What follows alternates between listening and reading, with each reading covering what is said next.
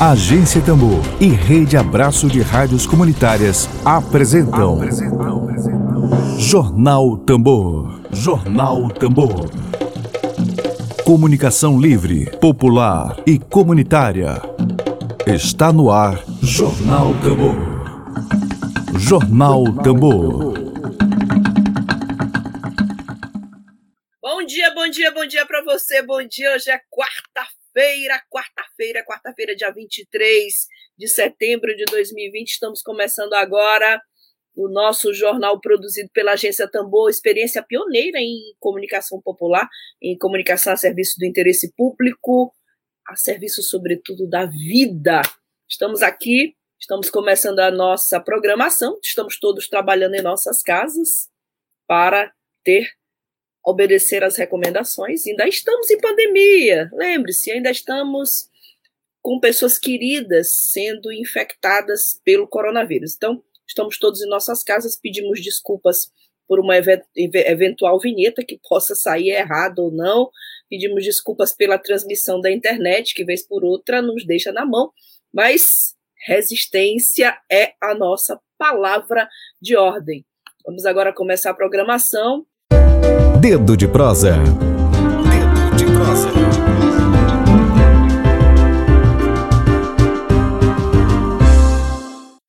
Bom, pessoal, agora, né, chegou aquela hora esperadíssima. Todo mundo quer saber, todo mundo aguarda todo, todos os dias aqui o nosso quadro de entrevistas e debates. É o Dedo de Prosa. Vamos chamar as meninas. Tem um prazer enorme, alegria imensa aqui de receber vocês duas. Eu vou começar apresentando as meninas aqui é, no dia 23 de setembro, hoje, quarta-feira, nosso quadro Dedo de Prosa é com a técnica em cinema pelo Instituto de Educação, Ciência e Tecnologia do Maranhão, IFMA. Ela é atriz formada pelo Centro de Artes Cênicas do Maranhão, é graduada em contabilidade. Aliás, ontem foi dia do contador, né? Com pós-graduação em Direito bem bem eclética essa formação, pós-graduação em Direito Previdenciário. Direito Previdenciário não é a matéria das mais fáceis. E é uma das idealizadoras e produtoras responsáveis pela primeira mostra Quilombando Cenas, Nádia de Cássia.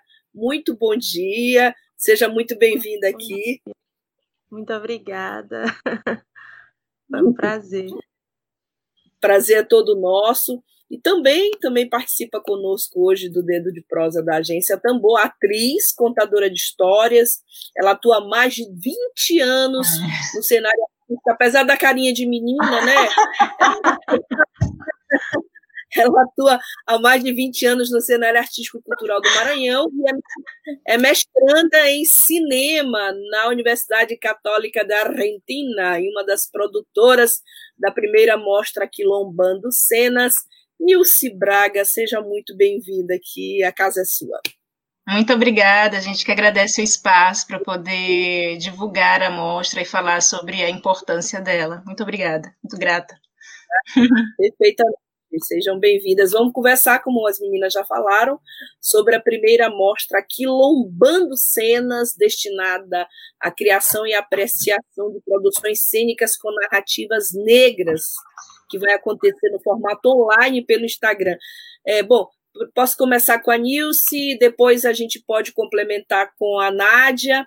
É, meninas, assim, uma primeira mostra que já se chama Aquilombando Cenas, já começa a provocar daí, e que se destina à criação e apreciação de produções cênicas com narrativas negras, e no formato online pelo Instagram. Bom, eu não tenho notícia, posso estar desinformada de que já houve no Brasil alguma coisa desta natureza. Já houve, Nádia, é, já houve, querida Nilce? Quem no Brasil. Começar? No, Bra é, no Brasil. No Brasil. assim, tem muita coisa nova aí. Primeiro, uh, é online pelo Instagram, claro, né? A gente está usando as redes sociais da pandemia para valer agora. E a questão das narrativas negras, esse nome aqui, Lombando Cenas, é muito bom. É. Vocês se inspiraram em alguma coisa já similar ou realmente é uma iniciativa inédita? Nádia? Ou eu? Vai. Pode, pode falar, eu complemento, Nilson. Então, é, com relação à primeira pergunta, eu não tenho também a informação se já aconteceu a nível Brasil. O que a gente sabe é que as, a população, o povo negro, vem se organizando aí de diversas formas, né, em, em diversas áreas e utilizando desse momento de, de pandemia, né, até como também suspiro, né, para continuar vivo, para permanecer sobrevivente através do fazer artístico, né? E a mostra surgiu também a partir desse momento muito de, do nosso sufoco enquanto artista, enquanto artista preto no estado do Maranhão, que é o segundo estado mais negro do Brasil no que diz respeito à constituição da população preta. Nós somos 76% da população preta maranhense, né? É, e o segundo lugar fora da África, onde tem, é importante que se diga isso, é o segundo lugar fora da África onde existe mais negros, é no Maranhão, é, ficando atrás somente da Bahia. E, e isso nunca tinha acontecido nesse estado tão preto, né? Nesse estado tão afro e afro-indígena, né? Porque é importante dizer. E então a mostra surgiu a partir desse sentimento da necessidade mesmo de nos aquilombarmos, num, sentido artístico e que esse aquilombamento no sentido artístico possa provocar outras intersecções e outras inquietudes no sentido de aquilombamento em outras, em outras áreas também, é, já que a gente é um quilombo, o Maranhão é um quilombo, né? É um grande quilombo. Sim. É um grande quilombo. É... Nádia, Nádia, você, assim, essa inspiração veio de onde? Já que me parece que não há nenhuma nenhum, nenhum referencial que vocês tenham visto em outro estado brasileiro para realizar uma amostra com essas características? Eu acho que é nesse sentido que a Nilce falou mesmo, de se aquilombar, a gente vê a necessidade. Como, é, e também a gente se questiona como um lugar tão cheio de pessoas pretas, a gente nunca tinha feito uma amostra especializada para pessoas pretas.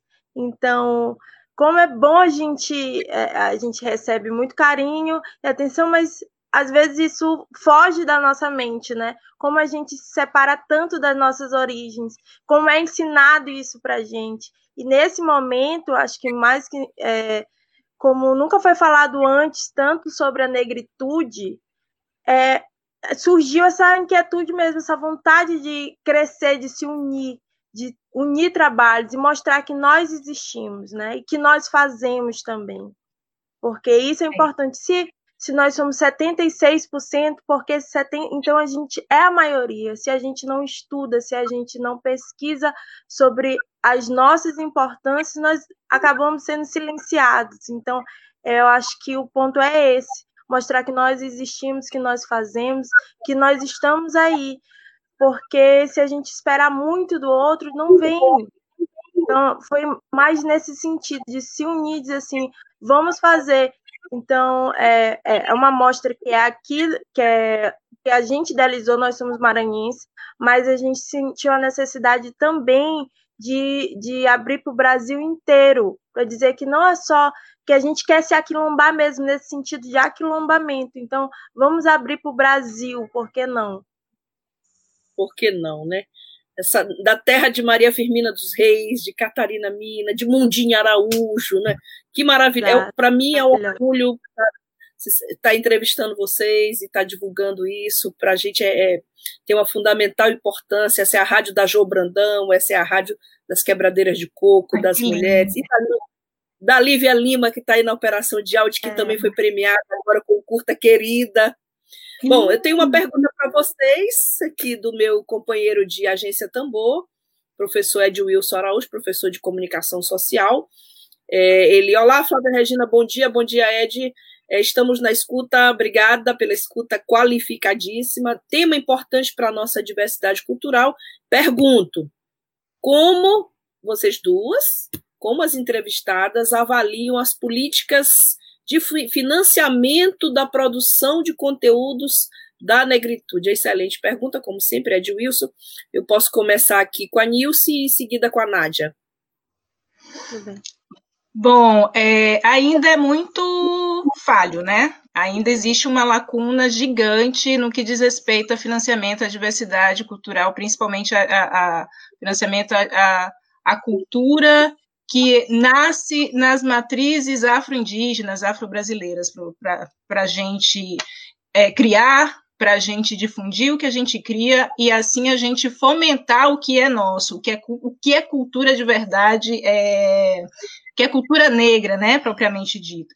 E existe, a gente percebe que existe uma, uma certa dificuldade que vem exatamente dessa estrutura do racismo, né, que vem do, do, do, racismo estrutural. Então a gente encontra muitos empecilhos, né? Se a gente for discutir, por exemplo, a lei hoje, né, não vou citar a lei, deveria até, mas enfim, se a gente for citar a lei hoje é, de, de, auxílio à pandemia, né, a lei cultural, já é, já citando, Sim. existe muito empecilho para que a população negra, por exemplo, a população, vou pegar a população quilombola, né, que a gente sabe que existe toda uma diversidade, uma riqueza cultural nesses povos, né, que, que é explorado de certa forma, mas de uma certa forma que eles não têm autonomia nesse sentido da criação é, artística, da criação da difusão de, dessa arte que é produzida por eles, que é cultura deles, porque não se tem acesso a recursos, não se tem acesso a, a, a,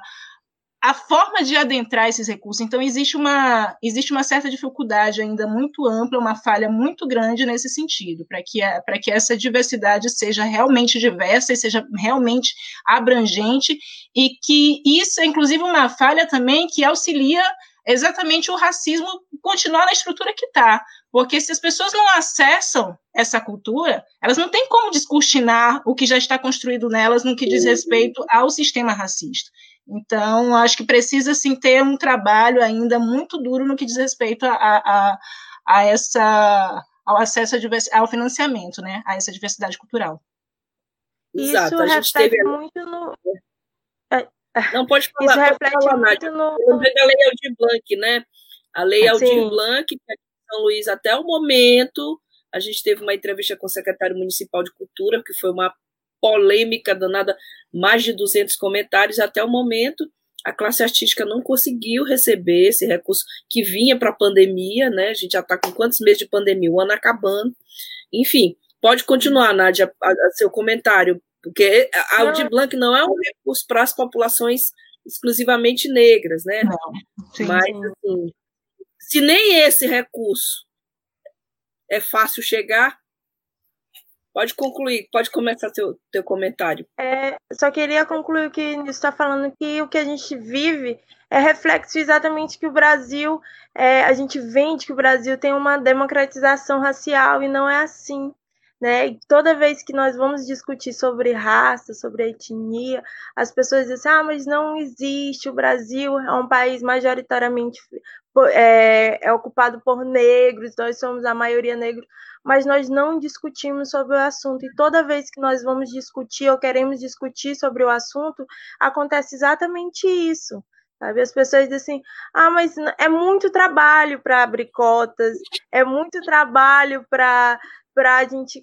É, isso é, ainda tem as pessoas que dizem que isso é discriminar. Não, isso é uma reparação histórica. A gente sabe que a maioria ali, é, os que mais sofreram, tanto artistas, no caso que da nossa mostra, foram os artistas pretos.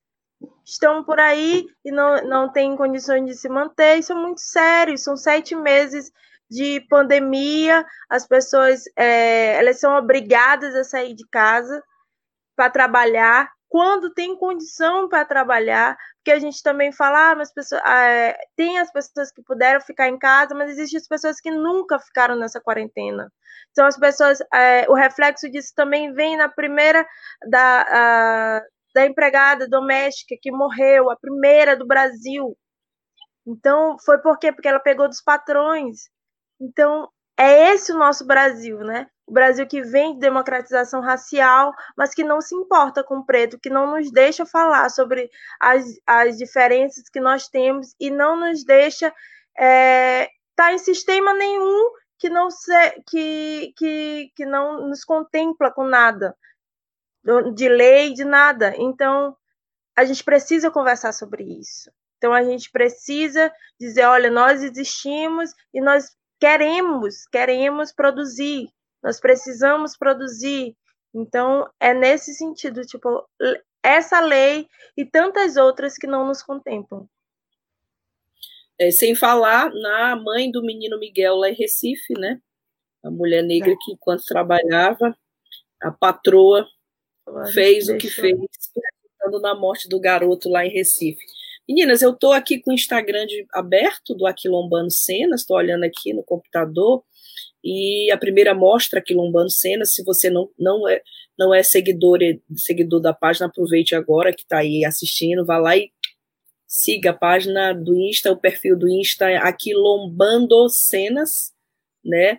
Meninas, eu estou aqui com um, a página e a página diz que é, a mostra é destinada à apresentação online de cenas teatrais, performances cicenses é, com narrativas negras. É, basicamente, como é que vai funcionar a dinâmica? As pessoas vão lá no Instagram. Primeiro elas vão se inscrever. Eu queria detalhes, Nádia uhum. e Nilce. As pessoas vão se inscrever e em seguida vai haver um critério de seleção para que as pessoas se apresentem. Como é que vai ser mais ou menos a, a dinâmica da mostra, que a gente já sabe que é online lá no Instagram? Pode começar com a, com a, com a Nilce e depois a Nádia. Então, é, a mostra, as pessoas precisam entrar lá no perfil do Instagram, né, da, da Mostra Quilombando Cenas, e lá na bio tem o link de inscrição, e dentro do link de inscrição tem um link é, da convocatória. Aí lá na convocatória tem todas as informações. Um, a gente pensou num formato de inscrição desburocratizado, né? Já que a gente quer aquilombar, a gente precisa encontrar é. caminhos realmente de aquilombamentos, né? E não é seguindo formas já padronizadas e burocráticas que a gente vai Hã? Então, e burocráticas. É. Sim. E aí o formulário é bem simples, e aí nos envia um vídeo de dois a três minutos, porque é critério de, de, de avaliação, né, e de seleção, tem que ser vídeo de dois a três minutos, e a cena precisa ser é, de um artista negro ou de alguma companhia, algum grupo negro, e com narrativa negra, é claro, né? Uh, e as inscrições vão até dia 25 e 25 de setembro. E a programação a gente vai começar dia 15 de outubro, sendo duas, serão oito cenas selecionadas. E a programação começa 15 de outubro, que é uma sexta-feira, e a gente vai fazer toda sexta e sábado de outubro, e a primeira semana também de novembro, sexta e sábado. E aí sempre terá a apresentação do vídeo, né? E logo em seguida um bate-papo com o grupo, com a companhia, com o coletivo ou com o artista sobre o trabalho, via tudo via Instagram, tudo online via Instagram, terá uma live com, com esse artista, ou esse grupo, essa companhia. Será basicamente assim. E, e aí, assim, pode falar, Nádia, ia só, é ia só, só complementar. É bem simples, né? É, você manda uma foto, o vídeo que, que será apresentado e também falar, falar um release do, do que da apresentação que vai ser. Então, é bem simplesinho. Quem quiser fazer, se inscreva, siga a gente no Instagram. E tiver dúvida também pode mandar que a gente responde por lá. Eu queria puxar um assunto com vocês duas agora sobre narrativas negras, né? O lugar de fala esse conceito que Bourdieu usava e que outros teóricos usavam, que a Djamila Ribeiro usa bastante, né? É, eu fiquei muito impactada com alguns livros que ela tem, é, e assim, sobre narrativas negras, lugar de fala na arte, na cultura, é, é essa coisa que muita gente não compreende, assim, é, assim as pessoas não, não têm essa compreensão, essa vivência, que vocês têm e, e para talvez isso seja fundamental para compreender a importância de uma iniciativa como essa, de uma primeira mostra como essa e uma primeira mostra que tem um nome fortíssimo, Aquilombando Cenas, Aquilombar, Aquilombar mesmo. e assim, eu queria assim perguntar para as duas, queria que a Nádia, queria que a Nilce falasse um pouco para nós aqui sobre o lugar de fala do artista negro. Vai, Nádia, começa. Acho que é, mais do que nunca essa voz precisa ecoar, né? A nossa voz precisa ecoar. Nós precisamos falar sobre as nossas histórias, nós precisamos contar nossas histórias em primeiro lugar, porque elas vêm sendo contadas diversas formas por outras pessoas que não somos nós. E eu acho que esse movimento não é de agora, mas agora ele está começando a se fortalecer. Então, nós, quantas pessoas negras estão se identificando? Agora eu me identifico como negra, porque antes era mais fácil eu não me identificar. E quantas pessoas pretas estão procurando autores pretos, estão procurando peças pretas, filmes pretos? Agora, mais do que nunca, nós estamos querendo nos aquilombar, nós estamos sentindo, entendendo a importância.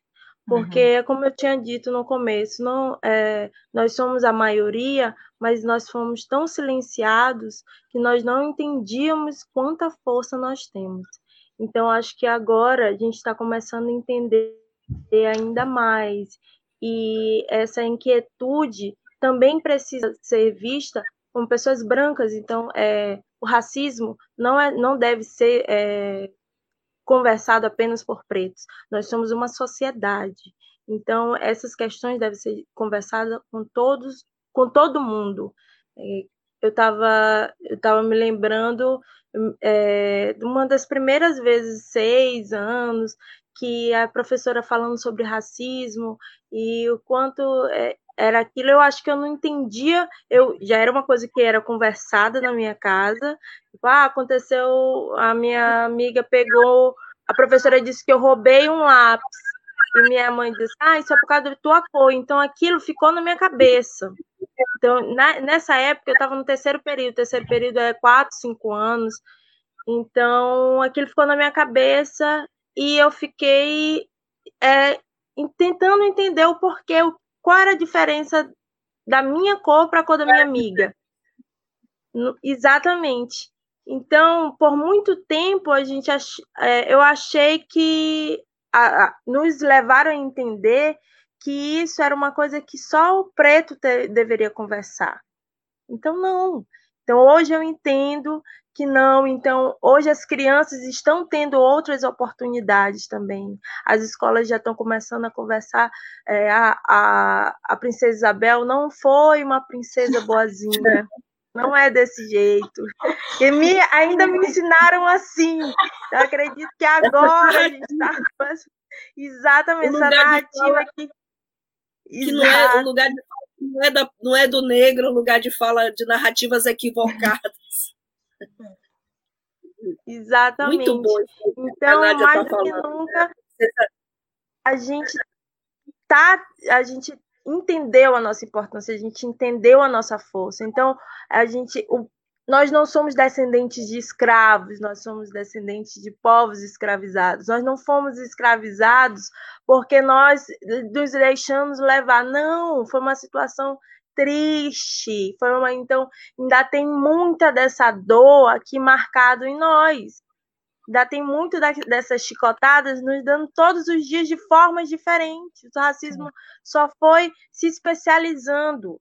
Então, para que a gente entendesse que a gente é, é, que nós somos mais fracos, menos inteligentes, mas não é assim. Então, agora mais do que nunca, nós estamos entendendo nossa força, nossa importância, nossa inteligência. Então, assuntos como esse estão cada vez mais presentes e são cada vez mais necessários. Então, quando a gente vem aqui numa rádio falar sobre a primeira mostra Quilombando Cenas, é, que essa seja a primeira de muitas, que nós possamos abrir muitas portas que outras pessoas pretas que estão por aí querendo, com medo, já tinham ideia, mas que estavam com medo que elas façam outras e outras e outras. Nós não queremos continuar sendo a primeira e a única. Nós é. queremos ter daqui 20, 30 mostras no Maranhão, merecemos isso. Nós precisamos, porque nós somos artistas, somos muitos, nós somos escritores, nós somos professores, nós somos o que, o que queremos ser. Então, não nos, é, então, eu acredito que é isso, sabe? A gente está começando a entender a força que nós temos. É, é, essa, essa fala da Nádia é muito interessante, antes de passar para a Nilce, é, da importância do lugar de fala das narrativas de quem é negro, do lugar de fala de quem é negro. Eu, a minha, minha pós-graduação, o meu objeto de pesquisa foram as teleaulas da antiga TV Educativa do Maranhão. Uhum. É, eu fui apresentadora, eu sou jornalista, fui repórter e fui apresentadora de teleaula do antigo SEMA. E eu peguei os conteúdos de algumas aulas e uma me chamou muita atenção, queria compartilhar com vocês duas, já que o tema é esse, compartilhar com, com a nossa audiência. É, num, numa das aulas de história estava dito desta forma no roteiro, isso eu apresentei lá na USP para a banca examinadora, e aí estava dito assim: o negro foi trazido da África para o Brasil porque tinha braços muito fortes para trabalhar na lavoura. e aí e aí é o que a gente precisa compreender a importância de narrativas Exato. negras. Né? Isso, Nilce, com você Exato. aí agora. Exato. Tem um provérbio africano que fala: enquanto é, enquanto os leões não conseguirem contar suas próprias histórias, o caçador sempre será o herói. Então é por aí, né? E é isso. Se a gente for analisar, por exemplo, o contexto artístico universal, o contexto filosófico universal, o modelo de mundo universal, não tem lugar para a população preta, né? Então, se a gente for pegar, por exemplo, a arte, pegando, pegando a arte, a gente não tem referências negras, né? Quando a gente traz contexto Brasil, o que, que a gente aprende? A gente não vê o negro em lugar nenhum no, no, no, no contexto artístico. Então, a gente é muito é, forçado a absorver tudo que vem da Europa como a verdade absoluta, como belo, como modelo de arte ideal e como modelo de forma de, de vida e de ser ideal. E aí a arte é, é isso, né? Então a gente vai absorvendo isso e vai incorporando isso na, nas nossas vidas e inclusive nas nossas criações artísticas. A gente enquanto corpo negro, porque a gente não tem acesso à nossa história queimar os registros das nossas memórias, né? Queimar os registros do, do, assim das nossas memórias. Eu falo no, no corpo físico, né? Cultos. Os cultos eram permitidos, proibidos. Exato, tentaram, tentaram acabar com tudo, e eles conseguiram até certo ponto, mas eles não destruíram tudo, tanto que hoje a gente está aqui conversando porque a gente resistiu, né? Nosso povo resistiu, e se a gente está aqui falando sobre essas questões hoje, é porque resistimos, e, e agradecemos, né, os ancestrais que, que, que vieram antes de nós, e que nos permitiram estar aqui hoje. Então, é importante que a gente faça esse caminho de, de volta e perceba o quanto que nos foi tirado e o quanto que a gente foi massacrado, não só no sentido de tirar os nossos ancestrais da terra, de, da terra deles, de destruir as nossas famílias ancestrais, de colocarem no porão de um navio negreiro, né, e chegar aqui, tipo, e muita coisa ruim acontecer, mas eles tentaram nos, nos, nos matar epistemicamente, né? Tentaram a morte epistêmica do nosso povo, da nossa população. Mas a gente é tão resistente que a gente não morreu, a gente adormeceu por um tempo. E a gente está começando a despertar. Né, esse momento, como a fala da Nádia, assim, a gente está começando a fazer esse caminho de volta e a reconhecer quem foram os nossos ancestrais, sabe? E aí, essa semana eu fiz um curso muito lindo de filosofia africana com a professora Azangeri, uma filósofa. É, e ela disse uma coisa que me emocionou muito. Ela falou: os nossos ancestrais acreditavam tanto na gente que eles nos deixaram sinais por todos os lados. E ela mostrou, por exemplo, umas, umas coisinhas, assim, uns elementos feitos de, de ferro. Porque quando vinham os, os escravizados, que vinham não, quando foram trazidos forçados, né, da África, eles também pegavam pessoas especialistas em vários setores, porque a gente é um berço de, de cientista. A gente é um berço de, da, da humanidade, da comunidade, a gente é um berço de cientista. Traziam pessoas especializadas, entre eles mestres de, ferra, de, fazer, fer, de fazer elementos com, com, com ferro. E quando ela mostrou umas coisas que de ferro, assim, de portão, eu fiquei eu fiquei emocionada, porque São Luís tem muito disso, em cima nos casarões. E aquilo são símbolos de povos africanos que foram trazidos forçadamente para o Brasil. E ela falou: os nossos ancestrais acreditavam tanto na gente que eles deixaram sinais por toda parte para a gente voltar a eles. Para a gente voltar à África através deles e nunca esquecer de África. E eu acho que a gente está começando esse processo de voltar à África nesse momento. Então, esse suspiro, essa movimentação que a gente está fazendo, por exemplo, com a Quilombando Cenas, eu vejo muito isso, porque eu vejo que é a gente tentando mesmo tipo, se resgatar enquanto povo.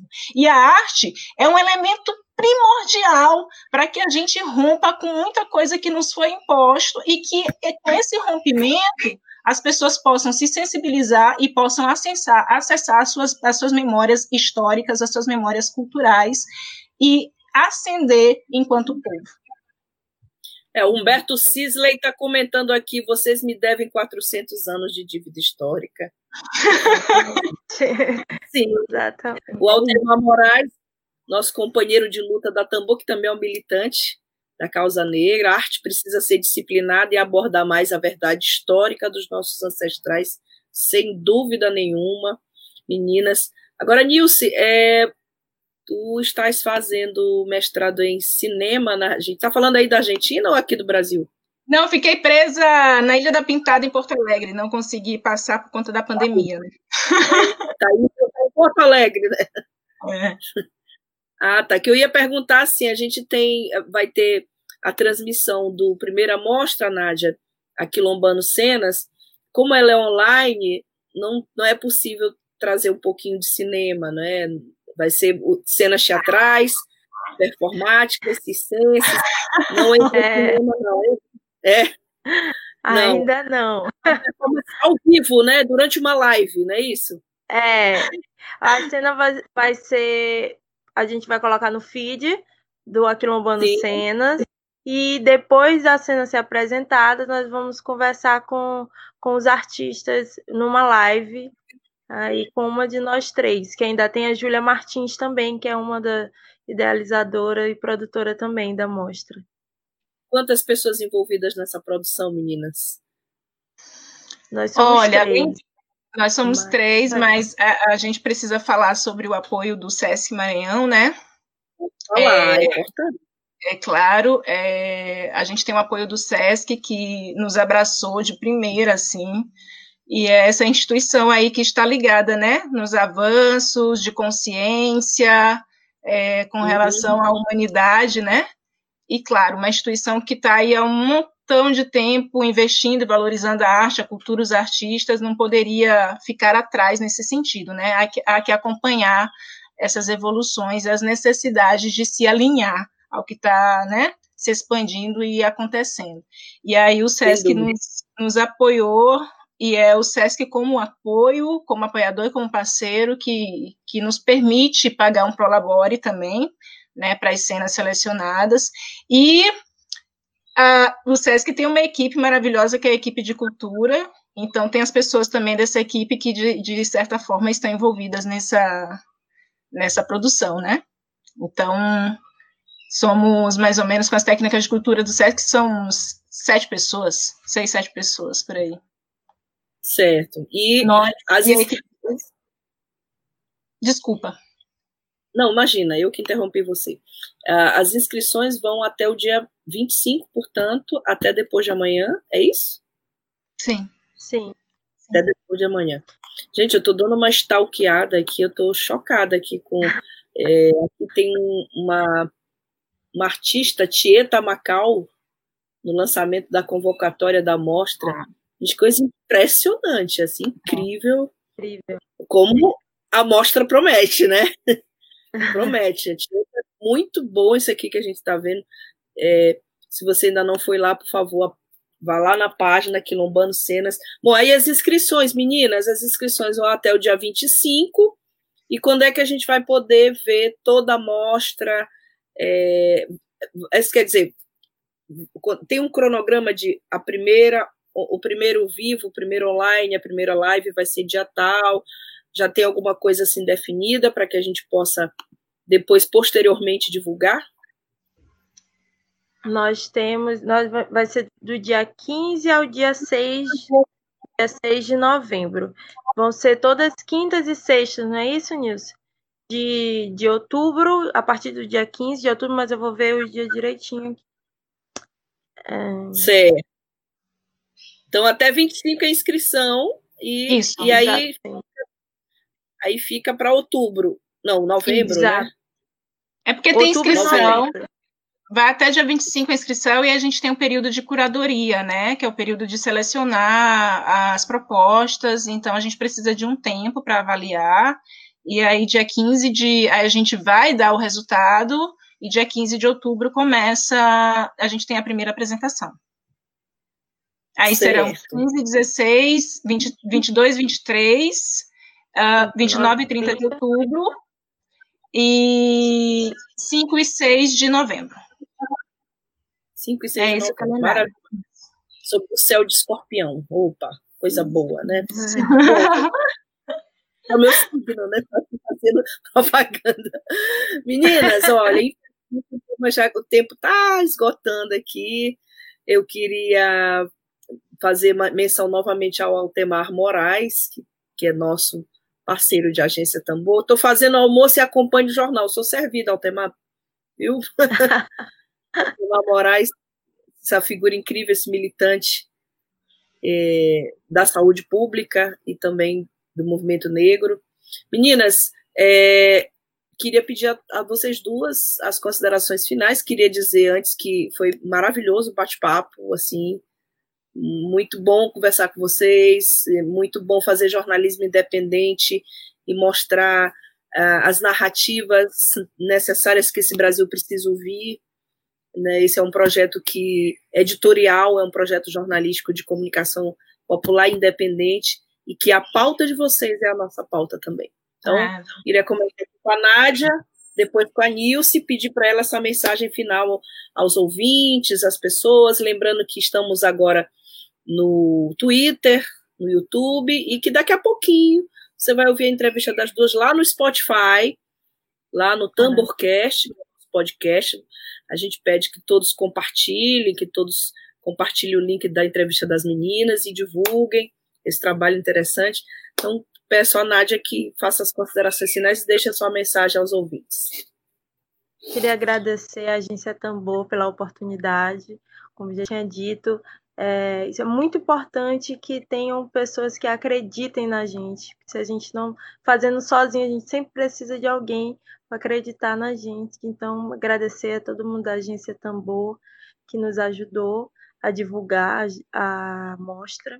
Agradecer a todo mundo que está aqui, é, ouvindo a gente, participando também, a você.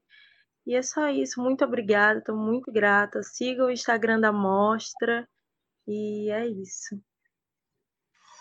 Obrigada, é... Nádia. Uma mensagem para nós. É, eu também quero agradecer o espaço, a Agência Tambor é importante, como tu mesmo falaste, né, fazer jornalismo independente, né, a gente se sente muito abraçado e aí, fazendo jus ao nome da mostra, né, aquilombando, como a Nádia falou, a gente não faz nada sozinho, né? Então a gente precisa agradecer mesmo às pessoas que vão se aquilombando com a gente, né? E, e abrir espaços como esse para a gente poder divulgar esse trabalho, esse projeto, é uma forma de aquilombamento também. Então a gente agradece muito, viu? E, e, e pede para que as pessoas, os artistas pretos do, do Brasil, do Maranhão, se inscrevam na mostra para que a gente possa conhecer o trabalho de vocês e que a gente possa exibi-lo e que as pessoas possam se sensibilizar, ter acesso e conhecer conhecer vocês e que a gente possa apreciar, né, através desse aquilombamento de cenas, o trabalho de vocês. Então, muito obrigada. nos sentimos todos aquilombados aqui, junto com vocês, tá bom? Obrigada. Meninas, obrigada, boa sorte, contem conosco, sempre que necessário. Se quiserem divulgar mais, eu tenho um blog, o Ed Wilson também tem um blog, meu ah. blog é o bulissoso.com.br. O Ed Wilson tem um blog do Ed Wilson, para divulgar mais ainda a mostra. Muito obrigada e um axé grande. Até a próxima. Eu não vou dizer Tchau, vou dizer até a próxima para vocês duas. Até Nádia e. Axé, obrigada.